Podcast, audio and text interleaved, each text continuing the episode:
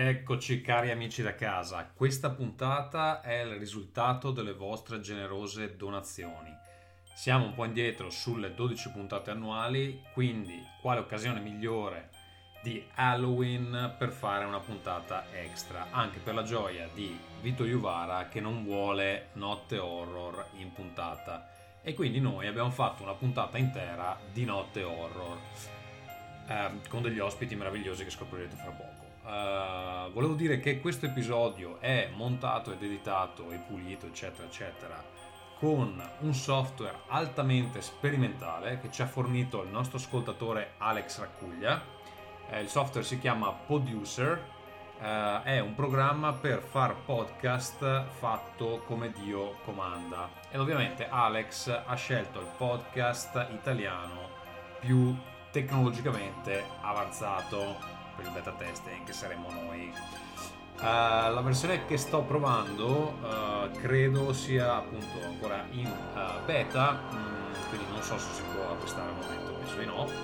Comunque potete scoprire di più sui progetti di Alex all'indirizzo www.podcleaner.com. se va tutto come Alex mi ha promesso e come si vede dal video che dimostra le potenzialità del podcast, questo è il software che ogni podcastaro da 4 soldi come me e gli altri 3 sfigati che fanno podcast e videogiochi in Italia hanno, sono il software di cui hanno bisogno. Quindi www.podcleaner.com per saperne di più. Bando alle ciance, andiamo con questo terrificante episodio.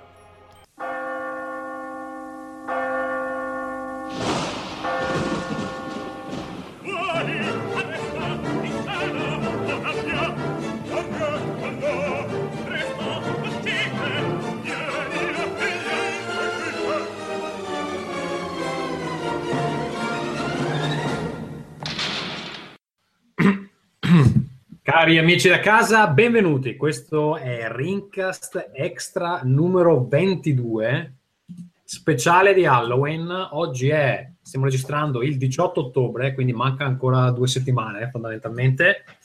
Però noi vogliamo farvi paura, vogliamo praticamente avere il monopolio dei vostri incubi per le prossime 2 settimane. E quindi abbiamo collezionato le storie più belle dal web e le storie più belle che siamo riusciti a creare in queste ore matte e forsennate che abbiamo speso per appunto crearle. Quante ore hai speso tu, amico Farenz? Ah, tantissime, guarda, sabato esatto. Tra un cambio di pannolino e l'altro. Oh. Perfetto, tra l'altro avete appena sentito uno dei nostri ospiti, Marco Farenz Farina. Buonasera. Conosciuto, sì, esatto. Conosciuto, già venuto da noi a Rincast diverse volte, insultato più e più volte da me, tramite vari canali. Poi abbiamo con noi Alessandro Marchesin, un altro degli speaker di Game Fathers. Sì, uno youtuber emergente, direi. Un promettente giovane youtuber. Ciao Alessandro, tu sei già stato su Rincast? Sì, forse non mi ricordo. No, ma come ho già più volte ribadito, io vi seguo dai tempi di Ring. Ribaduto. E poi con noi dovrebbe esserci anche Marco Esposito, non mi ricordo mai com'è. Esposto. Un sorotto. Collaboratore di Outcast che ovviamente venendo da Outcast ci ha tradito e non si è presentato. Un maledetto Marco Esposto, un uomo che sapeva troppo. E niente, quindi aspettiamo, potrebbe arrivare dopo, potrebbe non arrivare mai. Speriamo di non aspettarlo, perché facciamo la figura di quelli che pendono dalle sue labbra. Dalle grandi labbra. Ma io vorrei dire che oltre ad aver collezionato le migliori storie, hai tu, Tommaso, collezionato i migliori autori di storie horror, perché hai qui... Cioè, Stephen King non è nessuno, infatti ho detto, Stephen tu non puoi venire stasera. Cioè, ieri mi ha lavato la macchina, a parte quello, cioè insomma... Ma sentite, perché Alvise Omega Shina chi l'ha mandata la storia? Perché a me no. Doveva mandarla a noi, ma secondo me è con l'uomo che sapeva troppo a parlare di non lo so cosa. Che ci ha rubato le storie, è andato su Outcast a raccontarle. Può essere, quindi non ci si può fidare. Controlliamo sulla sul canale di Outcast. Ci ha tradito, dai. Sono live su Outcast. Va bene, allora... Ci abbiamo mandato la storia. Raccontati il Rincast. Ce l'hai tu? Ok, perfetto. Allora la leggerai dopo tu. Allora, cosa succederà questa sera? Allora, noi leggeremo queste storie cercando di impaurirvi tantissimo e niente, voi a casa dovete tremare fondamentalmente e lasciarci i vostri commenti dicendo ah, questa storia la racconterò a mio nipote, la racconterò a mia moglie che poi si vuole stringere a me a letto per una volta nella vita. Mm. Bene, allora, come vogliamo partire? Perché noi non ci siamo scambiate le storie, quindi io non so quali sono le vostre storie, voi non sapete qual è la mia. Noi tra l'altro su Rincast, che per chi non ci conosce è un podcast di videogiochi generalmente, ricordiamo, ultimamente c'è questa nuova rubrica che si chiama Notte Horror, che serve fondamentalmente perché la sezione dei giochi che stiamo giocando è molto lunga e così per variare un po' abbiamo deciso di iniziare a leggere delle storie horror che trovavamo sul web che facevano ridere. Che facevano ridere tutti tranne Vito. A me facciamo ridere tutti tranne Vito. E quindi per spostare un po' questa nuova incredibile rubrica in un episodio a parte abbiamo deciso di fare questa cosa qua, così poi non andiamo a rompere i coglioni all'episodio che deve parlare di videogiochi, anche se poi le cazzate abbonderanno. Diciamo che tra l'altro, cioè, con una puntata dedicata a questa rubrica, il Patreon devi frustarlo perché si calmi, verrà... Cioè raggiungerà cifre incredibili. 1.000 milioni, bravo che mi hai ricordato. Mi hai ricordato, perché prima di partire vogliamo fare tutta questa pappina sulle donazioni, gli investimenti per il vostro futuro, amici da casa. Allora, quello che vogliamo dire è che Rincast ha anche un canale Discord adesso, lo trovate a discord.io/Rincast. È ancora in divenire, nel senso che noi generalmente parliamo sulla chat Telegram di Rincast, che è telegram.me/Rincast, se ricordo correttamente, però niente, per organizzarsi per giocare online ho deciso di aprire Discord e niente, ci stiamo ancora lavorando, però se volete ci sono già dei canali e potete eventualmente mettervi d'accordo con altre persone. Se invece volete parlare di cagate, telegram.me/Rincast dovrebbe essere più che sufficiente. Se invece volete supportarci, darci dei soldi per farci comprare delle cagate, potete farlo all'indirizzo patron.podbean.com/Rincast. Se invece vorrei sottolineare che il tuo è un plurale maiestatis, perché io e Farenz non li vediamo. Sì, esatto, voi non vedete niente. Voi venite proprio... No, se comunque... volete darci come i regnanti... Perché adesso racconto una storia. Allora, chi non ci vuole dar soldi direttamente perché dice no, ma questi poi si comprano la droga, può andare su amazon.it tramite, c'è un banner su rincast.it, se va da lì, se uno va da lì su Amazon può usare il referral, praticamente paga uguale e una percentuale viene a noi di Rincast, quindi non pagate niente in più, qualcosa ci arriva a noi. Sono 3 mesi, 4 mesi che sta roba è attiva, il primo buono l'ho potuto riscattare ieri di ben 39 euro, amici, eh? Beh, quindi no. A Natale uno di noi, che sicuramente non sarà né Farenz né Alessandro, si potrà permettere un gioco in sconto, penso, su Amazon. Un gioco sconto, probabilmente. Gli altri 3-4 regolari di Rincast, niente, quest'anno niente. Natale di lusso quest'anno. Natale di lusso, esatto. Va bene, allora io direi di partire. Non so come sono le vostre storie, perché se volete io ne ho trovata una molto bella su internet, che è questo medium incredibile, non so se ne avete sentito parlare, e volete che parto io? Vai. Fai gli onori di casa, parti tu. Va bene, poi allora io faccio la prima e l'ultima, poi lascio parlare voi. Va bene. Se l'uomo sta dicendo qualcosa non lo sto... No, tranquillo, è morto. È morto, va bene. E niente, quindi... Eccolo! C'è? Sono vivo, dove? Vi voglio bene, ma figa 8,5 avevate detto. Qualcuno aveva detto 8,5? No. Non mi pare. Forse all'inizio sembrava 8,5, poi avete detto alle 20 e abbiamo detto va bene. Se 3 su 4 l'hanno capita, voglio dire. Sì, se la butto lì. Effettivamente. Va bene, allora io parto con questa storia, una storia commovente, ma anche di paura, che si chiama Giulia, quindi Giulia. È difficile comunicare il modo in cui è stata scritta a livello proprio di grammatica, ma cercherò di dare la mia migliore interpretazione. Giulia dice: sei impazzita. Ad un certo punto si stemano per notte e vanno a dormire.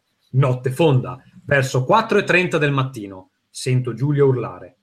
Le ragazze scendono e vedono Giulia stesa per terra, piena di sangue. Le ragazze si chiedono chi fosse stata Giulia. Aveva moltissimi nemici, come Giorgia De Luca, nome e cognome, che erano litigate, non so neanche come leggono, perché Giulia le aveva rubato il ragazzo, come Michelle Spano, che Giulia le prese la casa a fuoco. Attenzione, dovete stare attenti, perché qua alla fine c'è un scena, cazzo. Madonna. Perché alla fine vi faccio la comprensione del testo.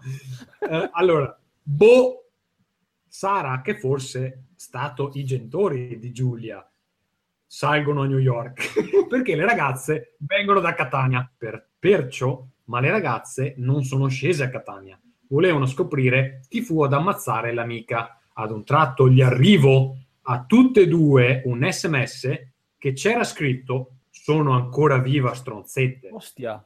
Attenti. Firmato G.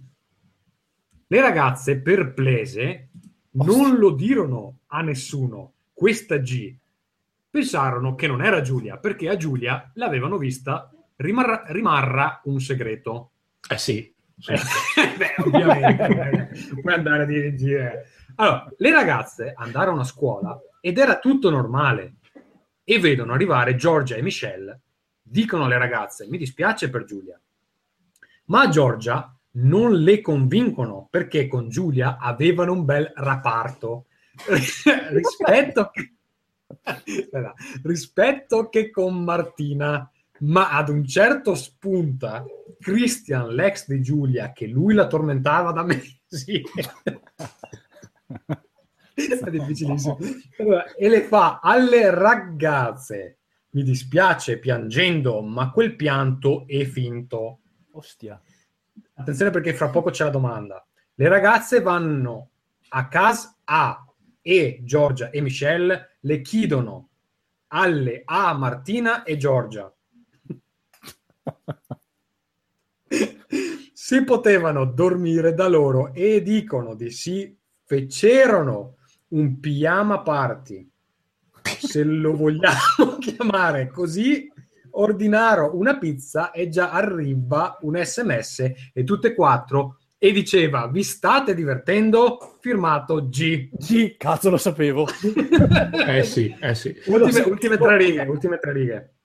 A scuola per Halloween, quindi siamo anche in tema. Le quattro ragazze ci vanno e già arriva un messaggio: io sono qui, vediamoci al capanone. Le ragazze ci vanno e trovano una ragazza girata di spalle. Adesso, caro Alessandro, caro Farenz, chi sarà la ragazza girata di spalle? È Giorgia. Per me è Christian. Aspetta. È Giorgia, te lo dico io. Tu è Christian con la parrucca. Ci sono tre scelte. Michelle, Giorgia. Eccolo, è Giorgia, te lo dico io. Tu dici Giorgia. Però, io volevo dire Christian, però a sto punto dirò Giulia. Giulia o Giorgia? Farenz dice Giorgia, io dico Giulia, no? Era Giulia. Perché il racconto si chiama Giulia. Cazzo, pensavo che non hai capito niente. Cazzo, io pensavo che fosse una domanda trabocchetto, no? Ho detto è troppo facile, è Giulia, quindi è Giorgia. No, vedi. Anche perché dopo che uno ha elaborato con una grammatica di questo livello, ti aspetti, voglio dire, un colpo di scena finale un po' più... Ragazzi, scusate, ma io ho un attimo di batticuore. Era un po' tipo Blair Witch Project, che c'è quello girato di spalle e tu devi indovinare chi è, no? È una roba pesante. Adesso io spero... Non sapevo che avessimo anche gente straniera che ci mandava le storie, comunque, grazie. Penso straniera di Catania deve essere, perché tra l'altro, fa anche nomi e cognomi delle amiche, che penso che sia gente che gli sta sui coglioni, e ci ha fatto un racconto oro attorno. Benissimo, è stata una storia molto bella, che spero che abbia impaurito i nostri amici a casa. Tra l'altro vedo che Vito Iuvara è in chat e sto dicendo: sono molto contento che non sia in Rincast. E qui sbaglio, perché come ha sbagliato la previsione dello Switch, sbaglia anche qua. Esatto, questo sarà l'episodio che farà più download di tutta la storia di Rincast, penso. Esatto. Allora io adesso andrei avanti con un'altra storia, uno stile un po' diverso, magari se ce l'abbiamo, così anche per variare un po' le cose. Chi di voi se la sente di... Dai, vado io con una breve, un po' più horror, visto che la serata è a tema. Il titolo di questa filippica è Pino Assassino. Non l'hai scritta tu? Diciamo che ho preso spunto da qualcosa trovato in rete. Dall'etichetta del Pino Silvestre, probabilmente. Cazzo. Allora, in un paese di montagna, abitato da poche persone, circolava da anni una strana diceria. Il bosco che circondava il paese si pensava fosse infestato. Non da fantasmi, non da streghe, non da licantropi, ma da pini assassini. Cazzo, ridete, no? È una cosa seria. E qua attenzione, perché la storia svolta, perché passa in prima persona. Il giorno del mio 14° compleanno, sentite mia figlia che si sta già cagando addosso. Sono i fantasmi. Esatto. Non riuscirai a farlo dormire.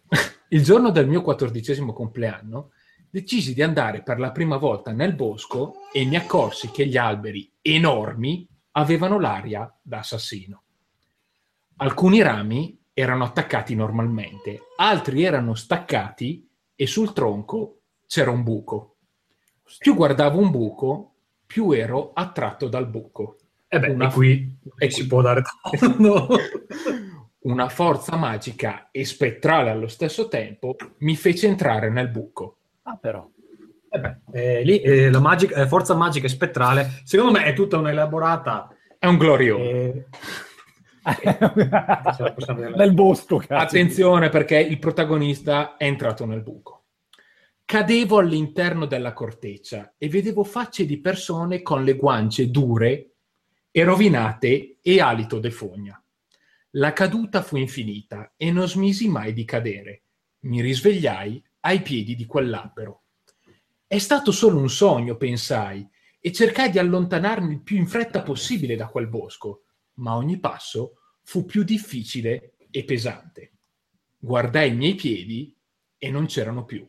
Ora c'erano solo radici. Mi ero trasformato anch'io in Pino Assassino. Il Pino Assassino comunque... No. È una... ma come cazzo l'ha scritta sta storia? Che cazzo ne so?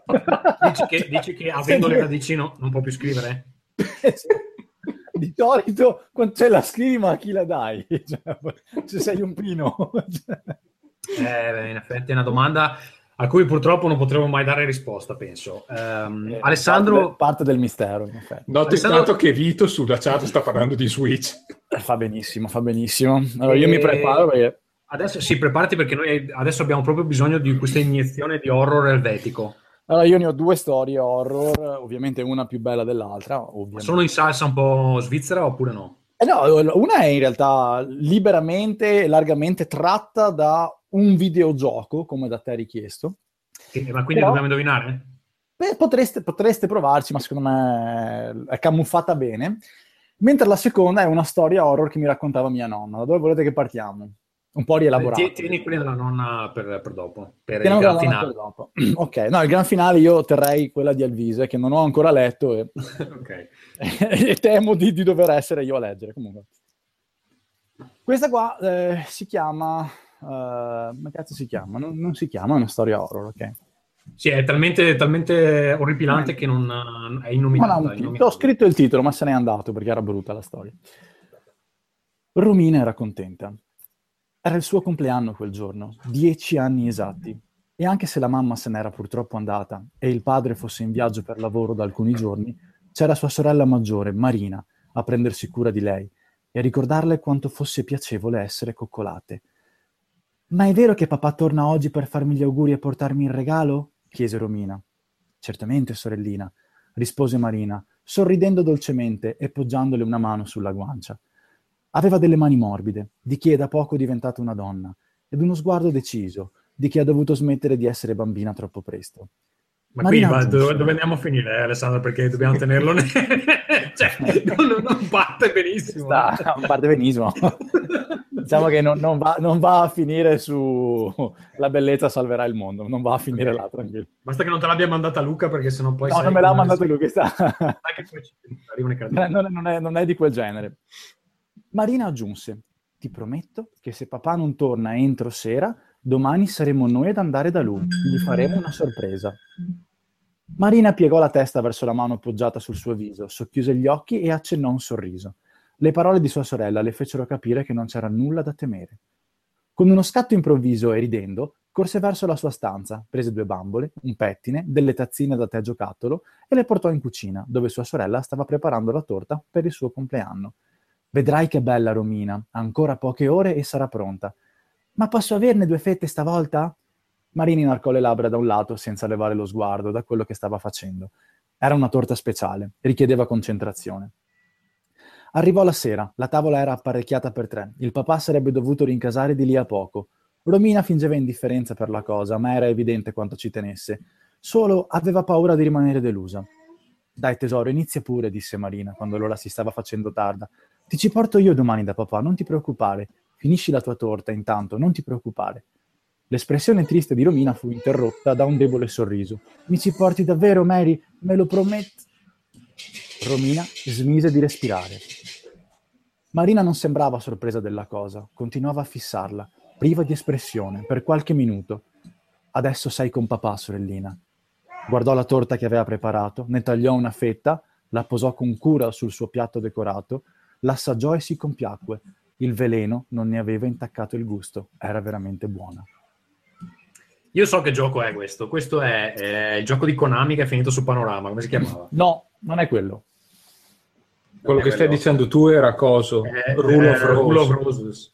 Esatto. Qual era il gioco? Chi seppellisce la bambina. Chi seppellisce la bambina, esatto. Ciao Marco, ci sei? Ciao a tutti, ragazzi, ciao a tutti. Sei talmente brutto e povero che non hai una webcam. Arriva pure l'ora che il racconto horror è io che non ho la webcam. Forse il racconto horror è quando fai partire il video. Marco, tu hai una storia da leggere che direttamente da Outcast. Sì, io arrivo in quanto proprio nemico di Rincast che si infiltra nelle puntate speciali di... Esatto. Quindi adesso sarà un manifesto che ha scritto Andrea Maderna, probabilmente quello che quello sarebbe. Un inno agli indie horror. Va bene. Di cosa si parlava mentre io... Allora, abbiamo già letto 2 storie. Abbiamo letto una bellissima storia che si chiama Giulia. E poi abbiamo letto Il Pino Assassino, giusto? E questa qui che era talmente orribile che non aveva nemmeno un nome, era proprio ritrovata in una tomba. La torta di compleanno, dai. La torta di compleanno. E il tuo come si chiama? Marco, cazzo, sta parlando con te, forza. Cazzo, è già caduto. Vabbè, è l'orrore proprio totale qua adesso. Cioè non ha la webcam, ha la connessione del cazzo. È il plugin che non si installa, arriva in ritardo, è proprio Outcast che viene a rovinare le trasmissioni. Allora, sì, davvero, è un sabotaggio. Sì. Va bene, Farenz, io andrei con la tua seconda, intanto che... Ok. Riprendiamo la... Questa qua è abbastanza lunga, eh? Lunga? Sì. E vabbè, cosa dobbiamo fare? Aspetta, se no, Ale, quella di Alvise è corta? Non lo so, perché mi ha impedito di leggere. Ho letto le prime 2 righe, però secondo me è pericoloso. Vabbè, figa, perché... guarda almeno se è lunga. Un attimo. Io sono bravissima a leggerla, vi avviso. Perché secondo me è qua. Allora, il titolo della storia di Alvise è... Dio cazzo. Niente bestemmia. Ho deviato. Slidegina. Vabbè, dai, leggi quella. È lunghissima. Allora, questa è lunghissima. Vabbè, nel caso facciamo parte 1, parte 2, fine della prima parte, inizio della seconda parte. Va bene, allora, in omaggio agli Elio. Esatto.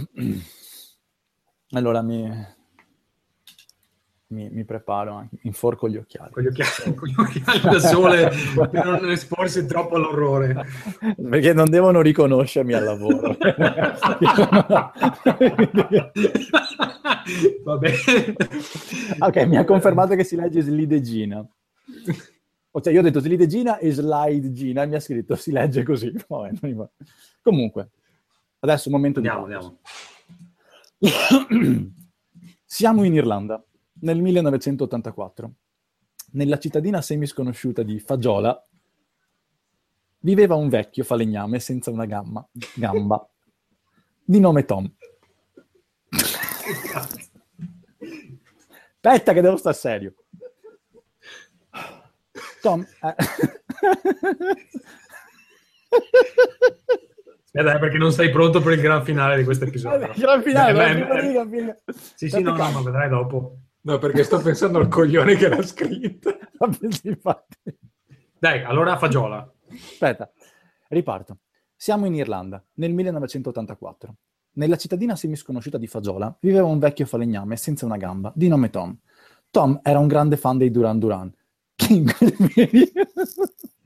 Non finirò mai questa storia, che in quel periodo spopolavano tra le giovanissime. Perché? Vabbè, aspetta, sta creando a sta causa della sua menomazione, avvenuta in circostanze ancora da chiarire. Come ha perso una gamba, figa, ancora da chiarire. Si è alzata la mattina, non ce l'aveva. Tom aveva deciso di trasformare la sua vecchia abitazione ereditata dal prozio Muffa in un agriturismo. Dai ragazzi, qua pensa a una roba triste, pensa, non so, a... Più triste di sta storia, cazzo. Gli affari andavano benone ed il nostro eroe zoppicante riusciva da solo a gestire la nuova attività, nonostante il suo problema fisico. Farenz per fan, vai in muto Farenz, perché se ti sento ridere sono fottuto. Nell'estate del 1986 i Duran Duran decisero di fare tappa per la loro tournée in giro per l'Europa, proprio a Fagiola. Tom era al settimo cielo. Avrebbe saltato di gioia. Avrebbe saltato? Non ci tenere sulle spine. Se avesse potuto. Perché ovviamente non avevo una gamba. Era dura, eh. Era difficile. Si limitò a ruttare con sagacia mentre pensava alla grande occasione di poter finalmente vedere i suoi idoli dal vivo. Tom era una persona semplice, ingenua, non aveva fatto bene i conti. Che cazzo vuol dire? Però io non posso finire questa storia, le altre fanno tutte cagare dopo, cioè. Questo evento coincise, come era lecito aspettarsi, all'arrivo di una moltitudine di ragazzine da ogni parte del mondo. E ciò si tradusse in un boom di prenotazioni presso il suo agriturismo. È un po' una saga, è sì. La meglio gioventù praticamente. Nota. L'agriturismo si chiamava Gamba di Merda. Un nome che non diede all'attività il successo che Tom sperava, ma che a seguito di ciò che avvenne la notte del concerto divenne simbolo di orrore e disgusto concettuale. Ernia inguinale.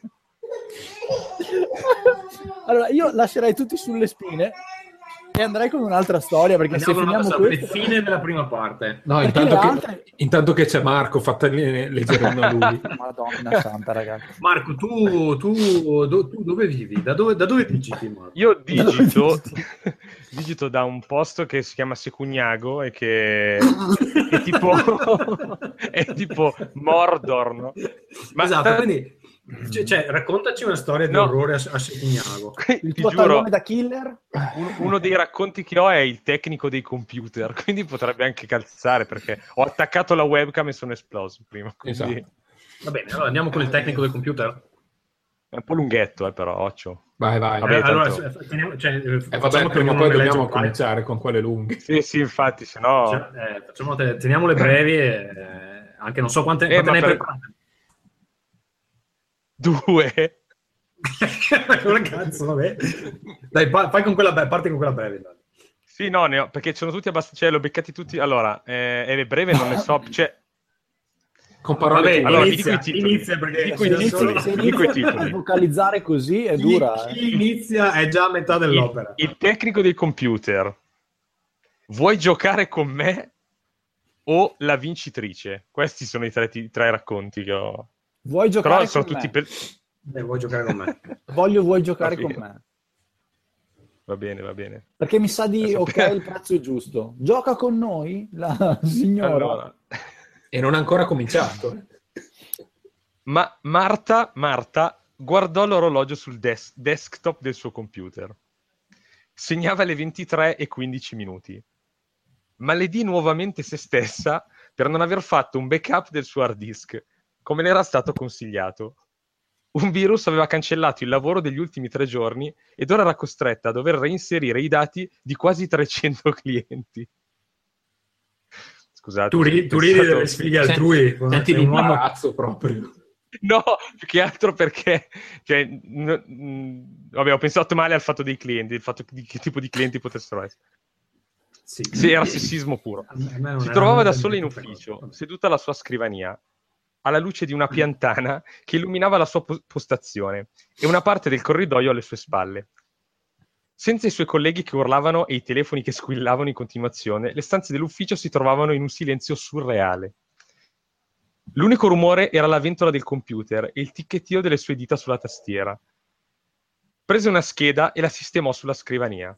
Stava per iniziare a inserire i dati quando dei rumori alle sue spalle la fecero sobbalzare sulla sedia, rumori di una palla che rimbalzava sul pavimento. È un po' tipo, non so, sei presente la sigla di Simone Trimarchi di Rincast, il cazzo che batte sulla tastiera. Esatto. C'è anche l'onomatopea, perché non si lascia... Tum. Si girò di scatto. Il corridoio alle sue spalle si trovava nella penombra. C'è qualcuno? Urlò verso l'oscurità. Tum. Si alzò e si precipitò verso gli interruttori situati alle sue spalle, accendendo tutte le luci appena li raggiunse. L'ufficio si illuminò e il rumore cessò di colpo. Marta non vide nessuno. Saranno stati dei rumori dal piano di sopra, pensò prendendo un po' di coraggio. Si diresse lungo il corridoio verso l'uscita. È un racconto lentissimo.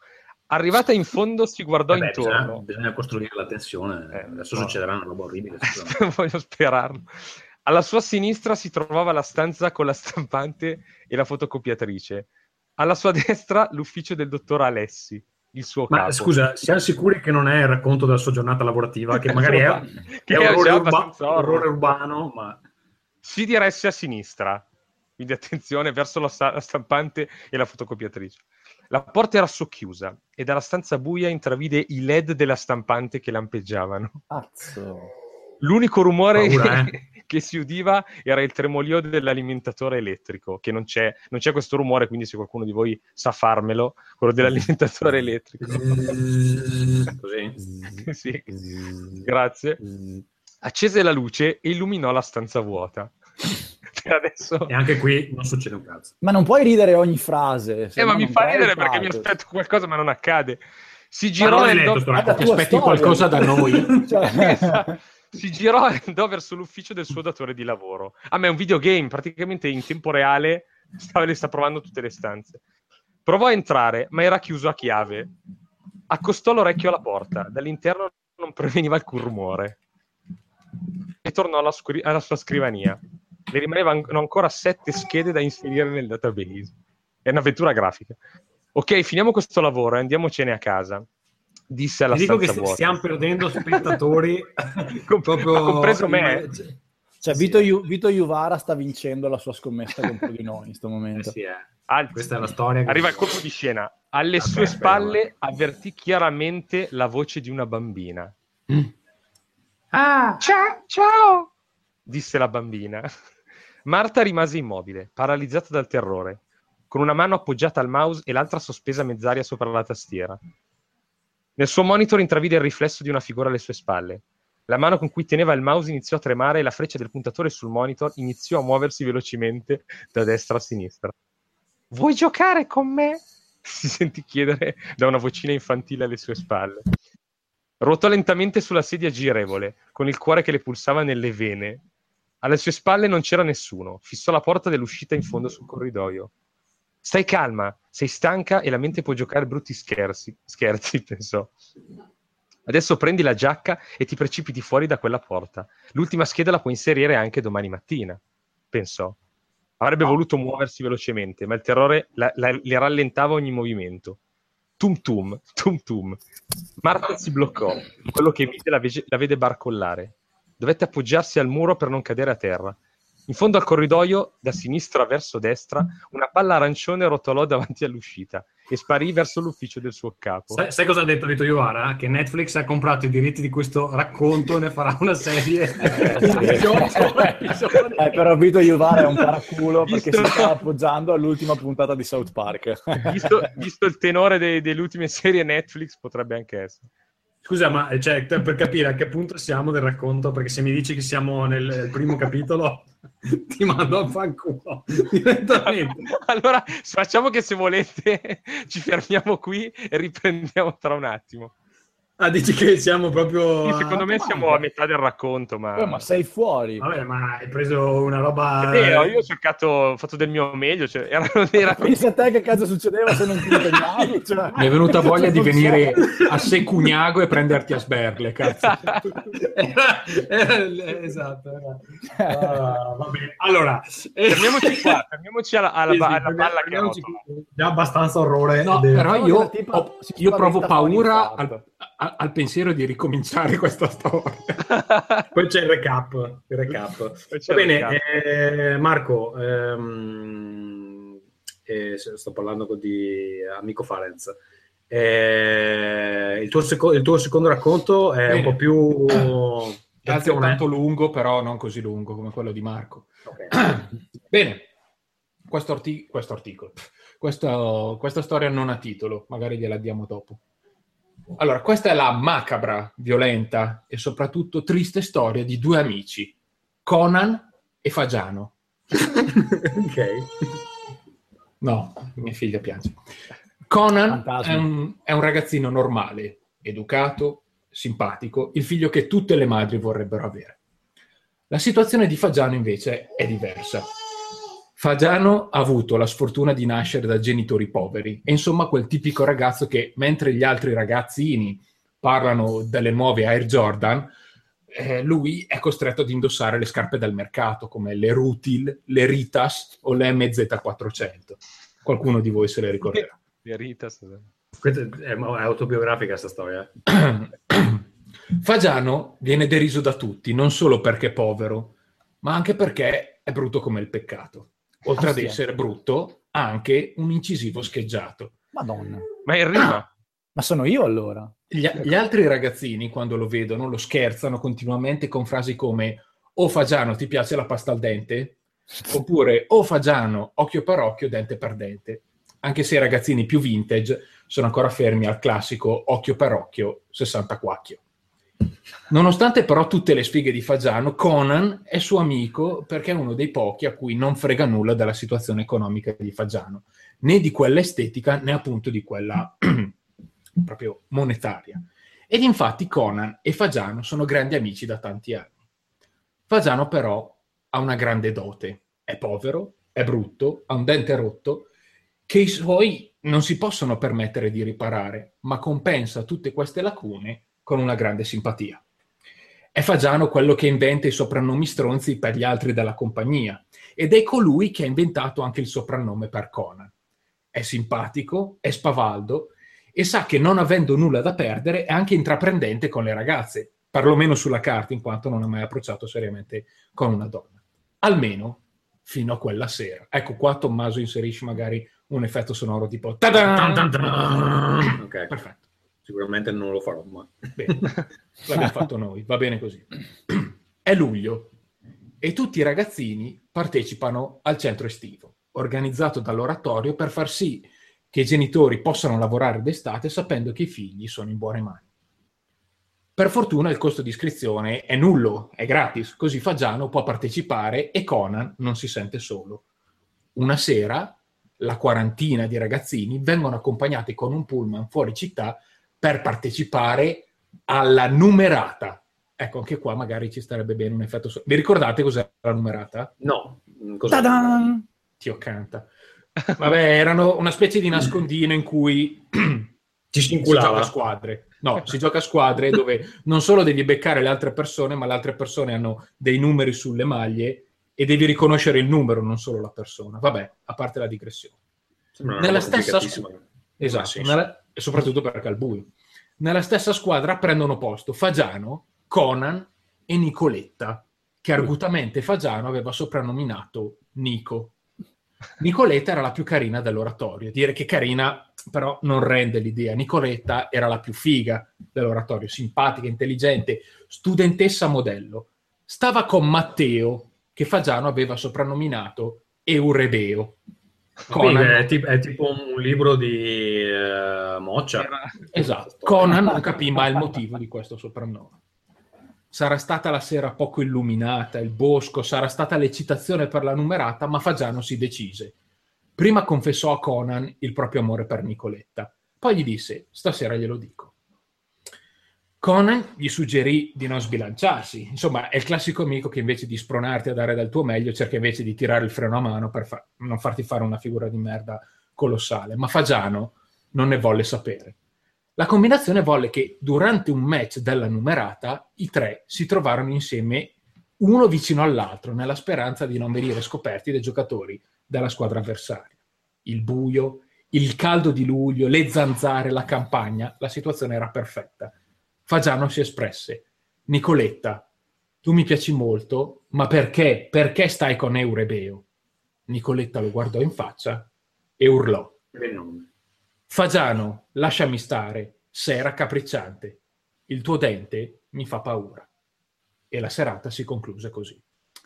Tutti voi in questo momento avete empatizzato con Fagiano. Fagiano è lo sfigato che vi sta simpatico, perché tutti siete un po' Fagiano dentro. Ma non dimenticatevi di Conan. Conan assistette a questa scena tremenda e bonariamente prese per il culo Fagiano per svariati anni. Anni? No. Cazzo. Ed è finita così. Quindi è l'orrore della normalità e degli amici stronzi. L'ha capito subito. Che ti fanno pesare il tuo fatto di essere brutto e scemo. Esatto. Ed era anche suo amico, tra l'altro. Hai completamente disintegrato l'atmosfera della... Guarda, era quasi meglio la storia di Marta. Dell'uomo. No, è una storia che fa riflettere questa, ragazzi. Esatto. Va bene, non lo so. Allora, io vorrei tenere... c'è una storia con voi protagonisti che terremo per ultima. Vogliamo continuare con la parte 2 della storia irlandese? Ma io ho paura che quella parte là poi ci vanifica tutte le altre storie perché ci pisciamo addosso da ridere. Sì, in effetti siamo partiti... C'è bisogno di un po' di allegria adesso. Dopo la storia di... Dopo, se volete, ne ho una brutta ma cortissima. Cioè corta ma davvero brutta. Va bene, basta che sia corta e brutta. Vado con quella di Alvise o vado con la seconda mia? Dimmi tu. Perché tu ne hai una...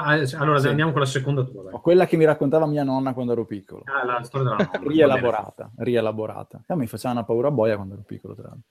Aspettate un attimo che la trovo. Mia nonna, quando ero piccolo, mi diceva sempre: attento che arriva il rostreo senza sangue, che è il rastrello per raccogliere le foglie senza sangue.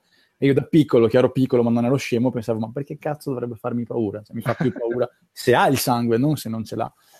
Salvo poi scoprire che senza sangue vuol dire che non è stato usato per lavorare. Dettagli.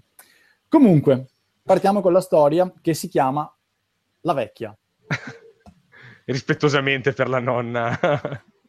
anche, giusto, avevo pensato, però potrebbe essere anche per... così. Ecco, mi sono spariti gli occhiali. No, sono qua. Chi ti li avrà rubati gli occhiali? Potrebbe essere stato per non farmi sangue. Secondo me il vecchio Tom senza gamba. Attenzione che Teresa era tra l'altro tutti, a parte te, hai rotto la moda di fare storie horror con donne protagoniste, se no tutti con donne. Può dire qualcosa della nostra psiche, magari. In effetti, e poi parliamo di Teneriello. Comunque, Teresa era sola in casa, come ogni giorno. Suo marito era un contadino e quando non usciva presto per prendersi cura di mucche e galline, era al bar a giocare a carte e bere. Teresa non è mia moglie, Giuseppe. Aveva dovuto crescere suo figlio Giacomo, Palma. Così. Chi ci segue su Telegram saprà che ci segue, amico nostro. Aveva dovuto crescere suo figlio Giacomo da sola, fino a quel momento, e la cosa l'aveva provata, ma sentiva di aver fatto un buon lavoro. Giacomo, a 2 anni, era un bambino sveglio, vivace, solare e sano.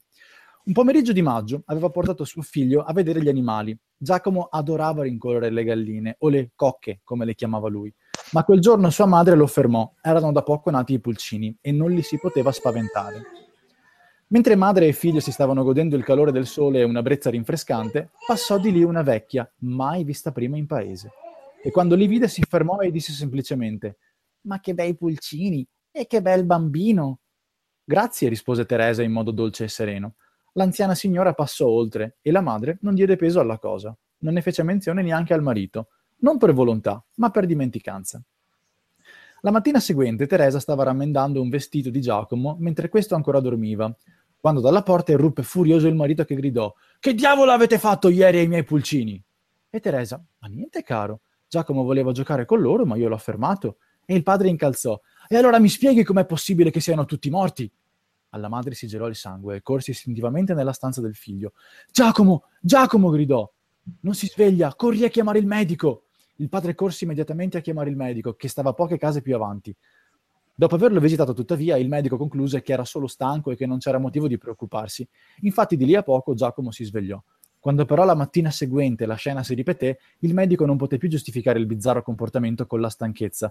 Tuttavia, secondo i suoi esami, il bambino era sano.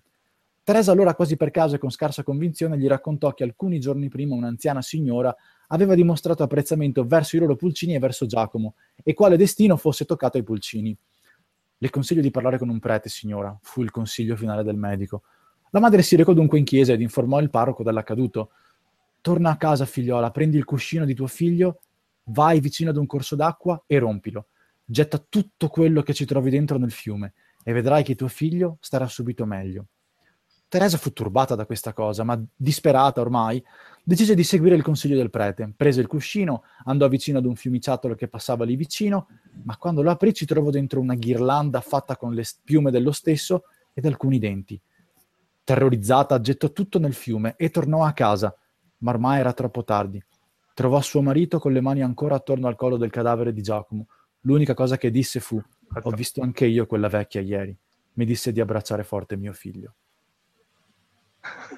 Ma questa è una storia che ti ha raccontato e ti raccontava tua nonna prima di andare a letto? Non era esattamente così. La storia finiva in realtà che spaccavano il cuscino, buttavano le robe, la ghirlanda di piume trovata dentro, e il bambino si salvava. La storia in realtà era perché tu però odi i bambini e quindi... Io odio i bambini, infatti. No, se no, ma non era horror se gli fai il lieto fine, cazzo, non è horror. E in realtà il trovare le ghirlande nei cuscini era segno di malocchio, e si credevano molto queste cose qua una volta, quindi lei mi raccontava delle storie di paese di sta vecchia che lanciava malocchio a destra e a manca, ma me la raccontava che avevo 5 anni e non dormivo per giorni io quando mi raccontava. Ma a me, sapete cosa sorprende? Che cioè, voi vi siete impegnati per trovare delle storie horror vere. Io ho scritto delle cagate e basta. Va bene, ragazzi. Ascoltate, torno tra un minuto. Sì, va bene. E niente, quindi siamo rimasti, abbiamo la seconda parte di quella di Alvise. Controlla quanto è lunga la seconda parte, che non so se c'è spazio per fare 3-4 parti lì. Dunque, devo ricordarmi da cazzo era arrivato. Io per dopo vi dico solo che la mia, quella breve... No, ma è lunghissima quella di Alvise, un poema. Quella breve è titolata Il campeggio, e l'autore è Happy Hippie 1998, quindi... Ah, una garanzia. Quindi una garanzia. No, mi stupisce che nessuno capisca un cazzo di tempi radiofonici. Non è che possiamo leggere un racconto di un'ora su... Non è un anche perché quello di Alvise, cazzo, io ci provo anche a leggere rapidamente, ma... Un audiolibro, esatto. Io direi che questa puntata, deve essere un po' così. Dai, leggiamo questa corta e brutta. Marco. Bella smart. Allora, Il campeggio. È piena di errori ortografici, di robe sbagliate. Sì, allora devi leggerla esattamente come è stata. Esattamente... allora vabbè, dovrò impegnarmi. Allora, con tutti gli anni... Perché, aspetta, noi non vogliamo mancare di rispetto all'autore che chiaramente ha composto un testo con una certa... sistema, anzi sicuramente anche gli eventuali errori sono anche magari voluti cioè, esatto, sicuramente. È una struttura che non... Con tutti gli anni, un gruppo di 15 ragazzi accompagnati da 2 adulti si recarono in un bosco per passare un weekend immerso nella natura. Dopo essere arrivati, sistemarono le tende e cerca di aprire il fuoco. Dopo aver trovato i ramoscelli adatti. Di aprire il fuoco, sparare. Esatto. Cenarono attorno al falò con würstel, patatine, marshmallow e pollo speziato. Schifo. Dopo aver mangiato... Qui l'orrore cresce. Dopo... Tutto buono, ma dopo aver mangiato gli adulti... Così c'è scritto, io leggo. Qui c'è già cannibalismo. Dopo aver mangiato gli adulti, Fred e Jennifer, tra l'altro Fred è scritto minuscolo, Jennifer maiuscolo, penso tenete conto di tutte le info che vi do, andarono a dormire nella tenda, raccomandandosi con i ragazzi di non fare troppo tardi davanti al fuoco. I ragazzi, 7 femmine e 8 maschi, e cominciarono a raccontarsi storie paurose. Quindi è un meta racconto. Sì, infatti, il racconto è un metà italiano anche, oltre che un meta. I tuoi genitori sono simpaticissimi, ne vuoi raccontare una tu, Will? Chiese Melinda al ragazzo nuovo. Non si sa chi sia, però. Il ragazzo nuovo è quello che ha i genitori che stanno ospitando tutti. Probabilmente, sì, perché infatti dice, era la prima volta che Will andava in campeggio con loro. Capito, sì. Cioè, già quasi alla fine, quindi non preoccupare. Will era il figlio di Fred, sempre minuscolo, e Jennifer, sempre maiuscolo. Quindi sì, io l'aveva già detta sta cosa, forse no. C'è un motivo. Sì, però piace magari richiamarla. Che non ma stranamente i ragazzi non l'avevano mai visto accompagnare i suoi genitori. Sì, ho una storia coinvolgente da raccontare. Parla di un ragazzo arrabbiato con la sua famiglia perché non ha mai ricevuto le attenzioni che meritava, disse Will. Il clima attorno al falò era cambiata. Da giocoso e solare era diventato freddo e pauroso. I ragazzi sentivano le palpitazioni a ogni minimo rumore che sentivano, così per non essere ridondanti. Giorgio era un ragazzo molto timido e non Scusi, che cazzo è Giorgio? Allora, non ci sono le virgolette, ipotizzo sia il racconto di Will. Giorgio era un ragazzo molto timido e non ha... Qua stiamo entrando nell'Inception. Che livello di Inception siamo? Okay, qua partono i cosi di Hans Zimmer. Tra l'altro... Credo che i ragazzi intorno al falò si muovono lentissimi adesso. Tanto ipotizzo l'autore sia lo stesso di Farenz, perché qua parla col lettore e dice: molti di noi si possono ritrovare in questa storia perché parla di rapporti difficili con i genitori, che a volte, come sapete, possono essere molto assenti. Non si capisce se i genitori o i rapporti con i genitori. I genitori, vai. Giorgio era figlio di 2 guide da campeggio che passavano 6 giorni su 7 in giro per boschi. Se ne stava sempre a casa da solo finché non arrivava la domenica. Quel tempo però non servì a farlo affezionare genitori, tra virgolette, adottivi. Questo è arabo, però cogliete voi quello che... Gran finale. Un giorno li seguì in uno dei loro campeggi nel bosco, dove si divertì molto con i suoi coetanei, ma il suo piano non era di divertirsi. Lui voleva uccidere i suoi genitori. Per questo, nel bel mezzo, tutto unito, della notte avrebbe ucciso i genitori. È un piano diciamo abbastanza solido.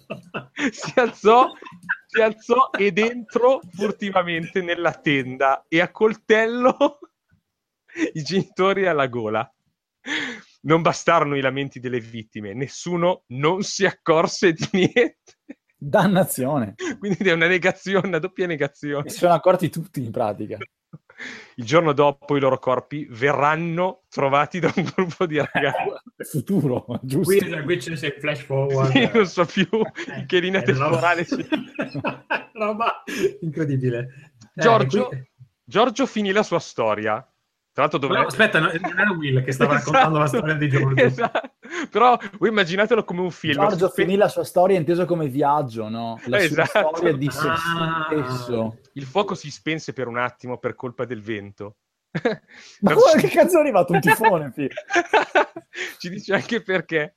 Sei stato bravo, questo mi ha spaventato veramente, disse Melinda. Dopo 2 ore i ragazzi andarono tutti a dormire. È stato 2 ore fermi e boh, dopo la storia. Terrorizzati 2 ore prima di andare a letto. E la storia, il racconto finisce con giornale del 2 settembre. Così, un momento giornale. Omicidio estate, il 2 settembre è finita l'estate. Omicidio nella notte nel bosco. Un gruppo di ragazzi trova gli istruttori sgozzati. Il figlio adottivo è scomparso, non si sa se è coinvolto, ma i testimoni raccontano, i testimoni del bosco, che si era avverata la sua storia raccontata intorno al fuoco la sera prima. Punto. Poi ci sono parecchi spazi, a caso. È passato 1 anno, per far capire che è passato 1 anno. Poi discutiamo il concetto di storia breve, comunque. È passato 1 anno dalla morte dei 2 istruttori in un campeggio nel bosco. Il figlio doppio flash forward. Il figlio adottivo non è ancora stato trovato. Le ricerche erano state chiuse dopo 6 mesi di ricerche. Fine. Molto bello, è anche un racconto che dimostra le potenzialità del linguaggio e quante linee temporali. Ovviamente. Complimenti a Happy Hippie 1998 che anzi mi sento quasi di invitare, se mai un giorno volesse mandare una mail a Rincast per... Tu dici, vabbè, 1998 avrà 12 anni, invece ne ha 21, giusto? È incredibile, esatto. Come... No, anzi, scusa, aspetta, almeno ne ha 19. 19 ne ha. Vabbè, che comunque, insomma, 19 uno si immagina che... le proprietà di linguaggio tra l'altro, almeno ricordarsi come si chiama il tuo protagonista, se Will o Giorgio o Giorgio, esatto. Insomma, non so neanche proprio dei nomi così, sì. Così no, ma voi immaginate questa scena da film, no? il cambio di scena e Will è diventato Giorgio, proprio cambia l'attore. L'hai visto Strade perdute di Lynch? Probabilmente anche l'autore, esatto, anche l'autore ha visto lo stesso film. Guarda, io se non mi dicevi chi era, come si chiamava l'autore? Happy Hippie 1998. Se era Happy Hippie 98, io credevo fosse un racconto di Lynch. Sì, io comunque ero... se fossi i genitori di Happy Hippie, qualche tumore ce l'avrei, perché nel suo racconto ci sono ben 2 coppie di genitori che vengono. I germi dell'amore materno mancano. Ecco, Marco esce ed entra. Questa casa non è un albergo, questo podcast non è un albergo. Non è un campeggio. Va bene. Farenz, tu hai finito le storie, giusto? Sì. Ok, tu le hai finite. Vabbè, allora ascolta Alessandro, io direi ne fai una tu, scegli tu cosa finisci, se finisci quella del viso ne fai un'altra. Quella di Alvise, sì. E poi facciamo quella finale di Rincast, sì. E poi andiamo a letto, che non dobbiamo fare 3 ore di puntata stasera. Sì, no. Peccato, perché secondo me una puntata che, ti ripeto, farà esplodere il Patreon e interverrà il server della Apple quando verrà caricato. Comunque, allora... Ci eravamo lasciati con Tom, senza una gamba, gestore dell'hotel Gamba di Merda, nel 1986, quando i Duran Duran arrivarono nel suo paesino. E, dicevamo, Tom aveva dato a questo hotel il nome, a questo agriturismo, il nome Gamba di Merda, un nome che non diede l'attività e il successo che Tom sperava, ma che a seguito di ciò che avvenne la notte del concerto divenne simbolo di errore e disgusto concettuale, ernia inguinale. Tom era disperato, voleva andare a vedere i Duran Duran, ma non poteva lasciare Gamba di Merda incustodito. Decise di reclutare un ragazzo per fargli da sostituto la sera del concerto. Fu il primo contratto a tempo determinato della storia. Che cazzo. Il ragazzo si chiamava Matteo. Matteo era un ragazzo italiano con una lieve forma di autismo, ma comunque autosufficiente e di bell'aspetto. Condizione sufficiente per tenere Gamba di Merda per una sera. Mi piace un po' la caratterizzazione del personaggio, molto creativa. L'unico problema di Matteo era uno spasmo al braccio che gli veniva quando era innervosito da qualcosa. Spesso lo spasmo era accompagnato da piccoli peti insignificanti Io ci provo anche a star serio, figlio. Insignificanti a livello sonoro, quanto letali a livello olfattivo. Tom era a conoscenza di questa eccezionale capacità di Matteo, come non si sa, ma per evitare spiacevoli incomprensioni con clienti incapaci di cogliere l'altrui genio, decide di far assumere al giovane 10 gocce di Xanax. Giusto? È la sera del concerto. Orde di sbarbatelle, ospiti presso Gamba di Merda, iniziano a prepararsi per l'evento. Tom saluta Matteo, controlla che sia tutto in ordine e si dirige zoppicante senza la gamba, presso la piazza di Fagiola, dove i Duran Duran avevano personalmente montato il palco perché non si fidavano dei tecnici del posto. Questo dettaglio da tutto un altro gusto. Cioè, mi è venuto in mente veramente adesso. Beh, ma cioè, il genio dei grandi autori, il genio dei grandi autori. Fagiola come Twin Peaks, parlavamo di Lynch. Sì, esatto. La sfiducia dei Duran Duran verso gli operai fagiolesi non era male riposta. C'era un motivo. Vedi che te lo spiego. Tutti gli abitanti di Fagiola si comportavano in maniera strana. Vedi qua, è proprio Twin Peaks secco. Erano molto schivi e ritrosi, non amavano i rapporti umani e sembravano costantemente spaventati dal prossimo. Alcuni zoppicavano, altri avevano... Giustamente quindi... il concerto andiamo a farlo a Fagiola, quindi... ma deciderà il loro autore, no? Mica autore, che cazzo è? Alcuni grandi audience. Alcuni zoppicavano, altri avevano tic, altri avevano tac. Era infatti una piccola comunità milanese da circa... Ma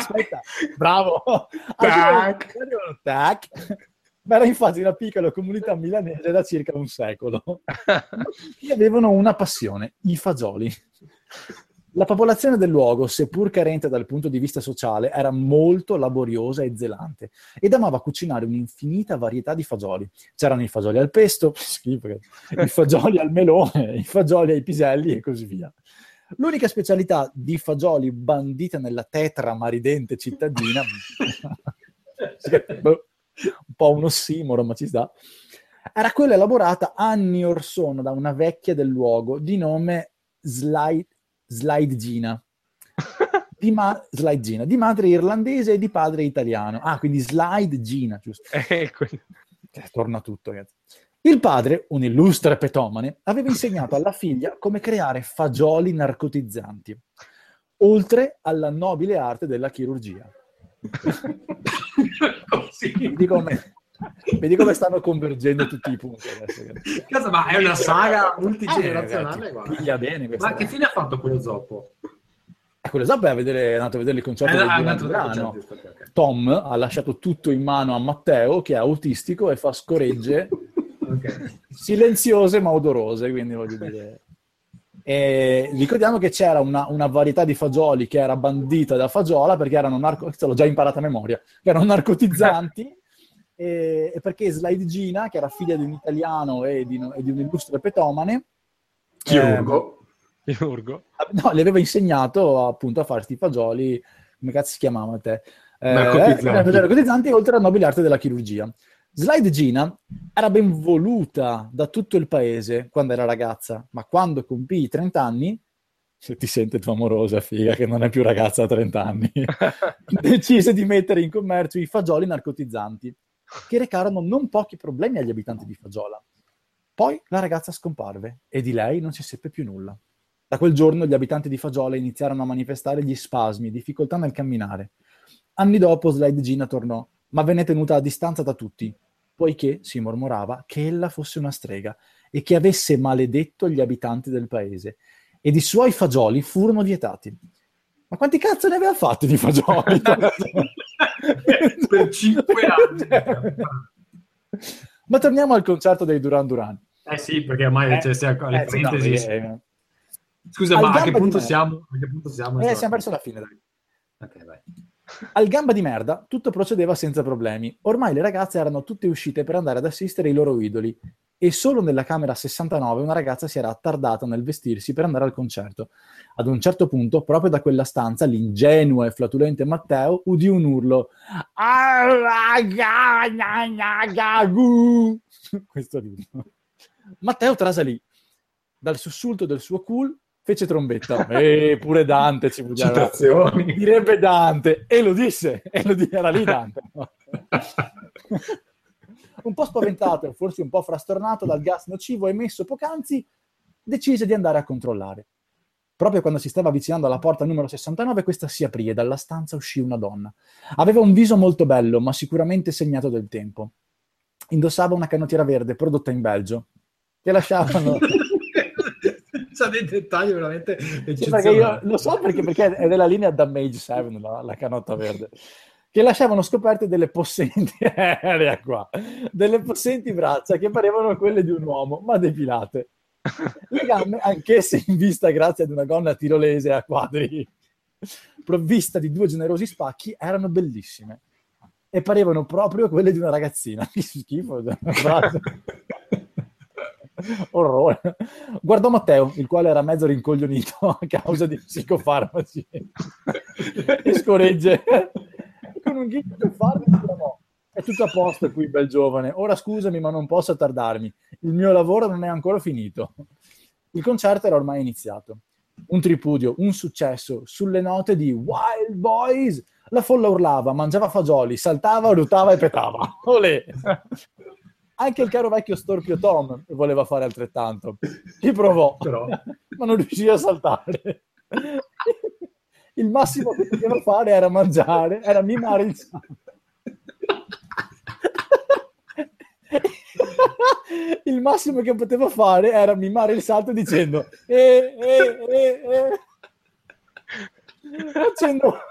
facendo piccoli peti per ogni e pronunziato.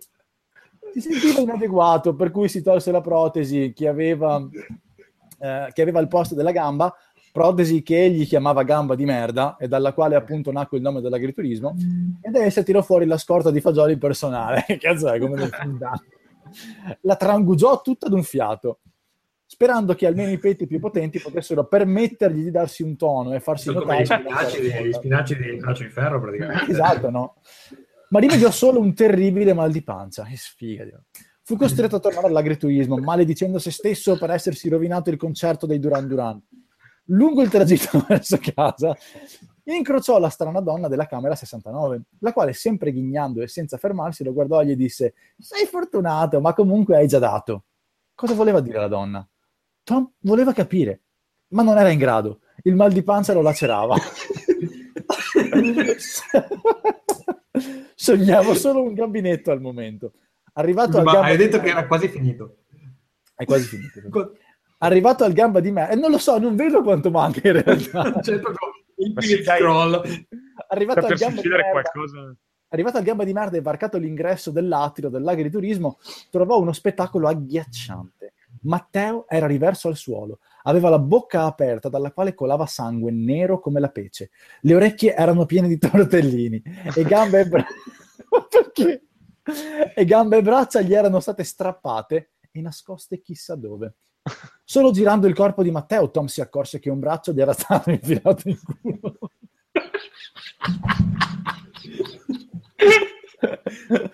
Perché l'ha girato, tra l'altro? A pancia in giù l'ha girato.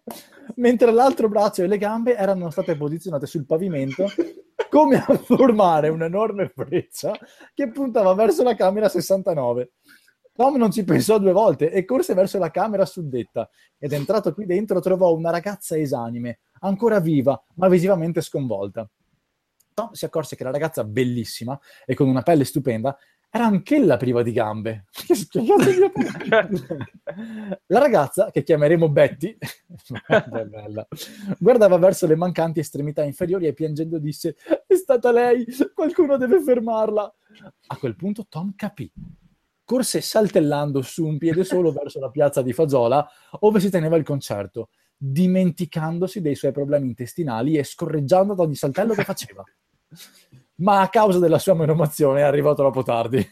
Avrebbe voluto avvertire le autorità, la polizia, il presidente, il ministro, Van Damme, ma era tardi. Davanti al palco dei Duran Duran le persone erano riverse a terra, in gran parte mutilate, tutte mezze addormentate, in preda a spasmi e convulsioni, e la donna della camera 69, nuda e sporca, danzava in mezzo a loro, mangiando fagioli e ridendo. «Vi piacciono ora, eh? Vi piacciono ora, eh?» urlava. La donna era lei, Slidegina, figlia del petomane italiano, il quale con un astuto stratagemma aveva chiamato la figlia Scorreggina. Slide, scorre, Gina, Gina. Colpissimo di scena, mai la ragazza aveva accettato questo nome, odiava essere se stessa e per anni aveva cercato di cambiare. Grazie alla conoscenza della chirurgia aveva iniziato a mutilare sconosciuti e a sostituire i suoi arti con i loro. Ecco il perché delle gambe da quindicenne e le braccia da muratore del Molise. Vabbè. E per fare tutto ciò narcotizzava le persone proprio con i famosi fagioli da lei ideati, che aveva distribuito gratuitamente al concerto, prima di andare a mutilare Betty al Gamba di Merda. Tom era disperato. Scorreggino lo guardò e ruttando disse: «La tua gamba fu la prima!» Ora Fagiola era una città fantasma. Non v'era più nulla se non inutili carcasse mutilate ammassate dalla vecchia donna in una fossa comune. La vendetta era compiuta. Perché non finisce? È finita, mancano 5 righe. La vendetta era compiuta e sapeva di peto. I Duran Duran si salvarono in circostanze misteriose. Nessuno di loro si ricordava nulla, ma da quel giorno non furono più gli stessi. Cazzo, sono mutilati. Ah no, i Duran Duran non furono più gli stessi. Di Tom non si seppe più nulla. Ogni riferimento a fatti realmente accaduti in Irlanda è puramente casuale e non è da intendersi come assoluta verità. Ma guardatevi dalle vecchie scorreggione. Alvise.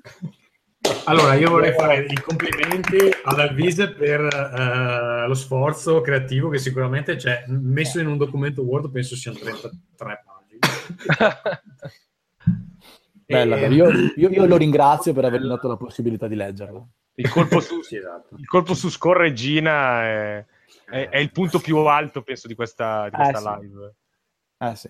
Va bene, allora io direi di chiudere adesso con una storia che ho scritto io che si chiama Cose di stranezza, dove voi stessi siete i protagonisti e per questo voi non l'avete letta prima. Adesso l'ho incollata sulla scaletta, ma non leggetela perché voglio che voi leggiate solo i vostri dialoghi, ok? Quindi ho evidenziato i vostri nomi e in teoria dovreste riuscire a trovarli. Io leggo il resto prima. Infatti voi aspetta, allora vi evidenzio meglio forse che così. No, ma io non trovo la scaletta, non è che non trovo le battute. Vabbè, trovo la scaletta nel frattempo. Comunque sai cosa mi ha raccontato questa storia di Alvise? Che una volta sono andato in un bar e un amico ha iniziato a raccontare questa barzelletta. E questa barzelletta andava avanti all'infinito finché a un certo punto ci è venuto il dubbio che non fosse una barzelletta che lui conosceva, semplicemente se la stava inventando man mano, facendo delle pause tattiche per vedere se la gente rideva o no. E niente, non avete mai scoperto così.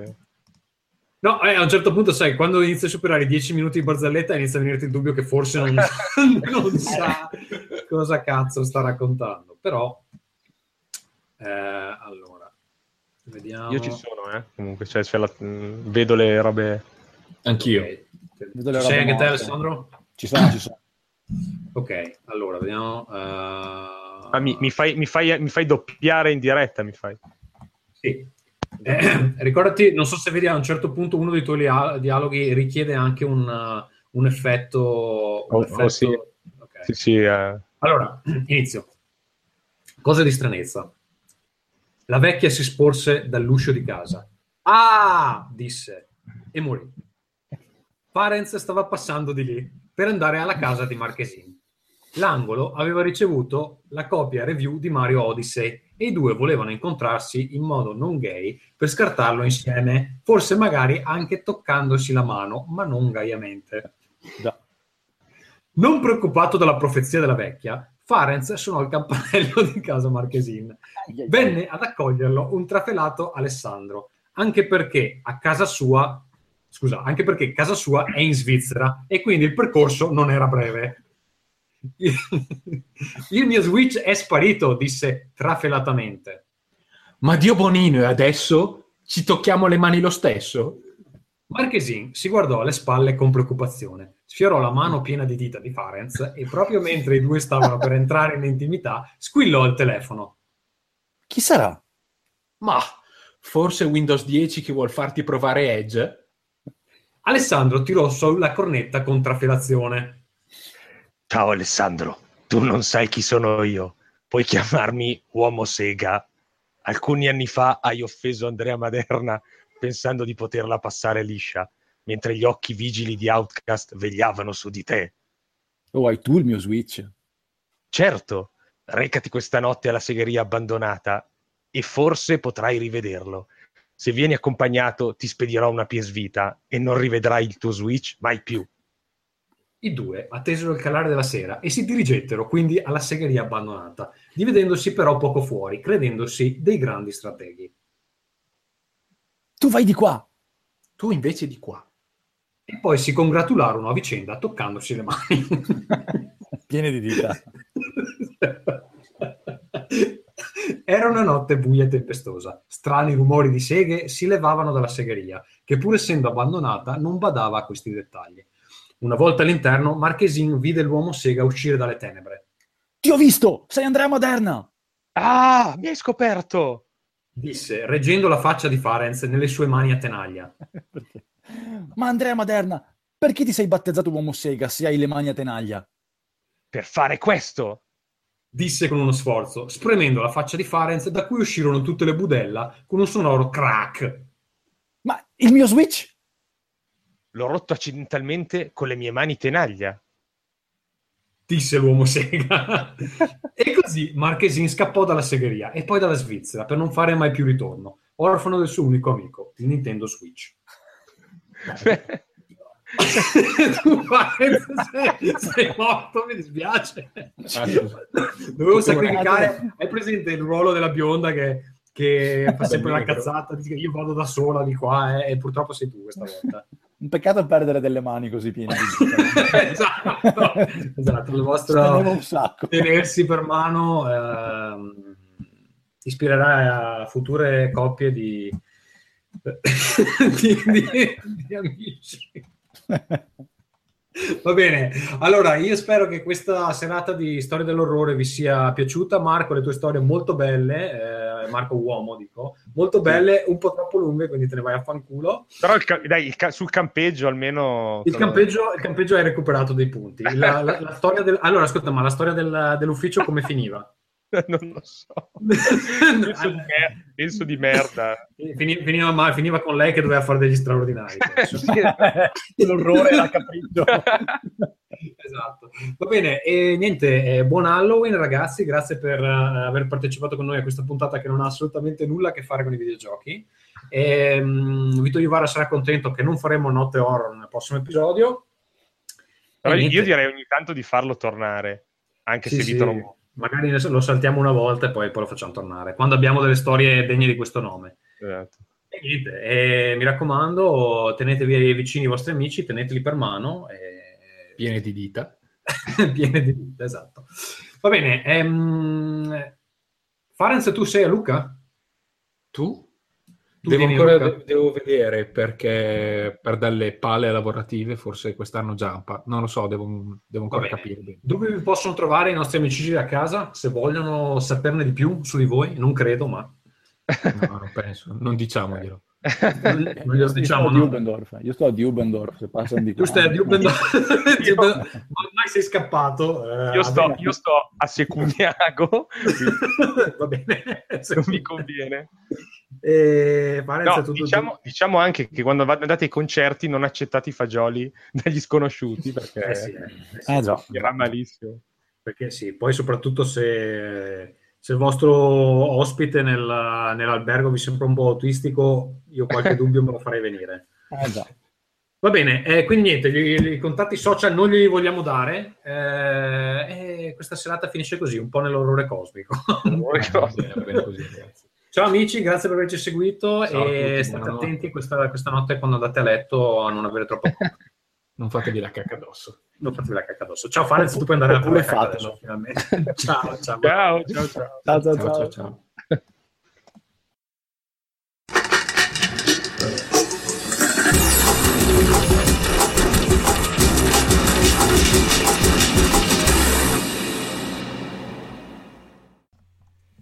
Se vi è piaciuto questo episodio potete supportarci all'indirizzo https://patron.podbean.com/rincast oppure potete supportarci comprando le vostre belle cose su Amazon tramite il link che trovate nella colonna destra a www.rincast.it. ce l'abbiamo anche nei meta tag dell'episodio, quindi se guardate la descrizione dell'episodio sul vostro client podcast trovate il link tramite cui comprare su Amazon. Abbiamo un gruppo Discord, lo trovate a discord.io/rincast. Su Telegram per le chiacchiere quotidiane ci trovate a telegram.me/rincast. Se volete inviarci email o altre bellissime storie dell'orrore per il futuro potete farlo a rincast@gmail.com e ovviamente tutte le puntate le trovate su www.rincast.it. Twitter cercate Rincast, Facebook, iTunes, G+, sempre cercando Rincast. Ancora una volta vorrei ringraziare Alex per avermi fornito Producer. Potete scoprire di più su questo software all'indirizzo www.podcleaner.com. Alla prossima. Rincast.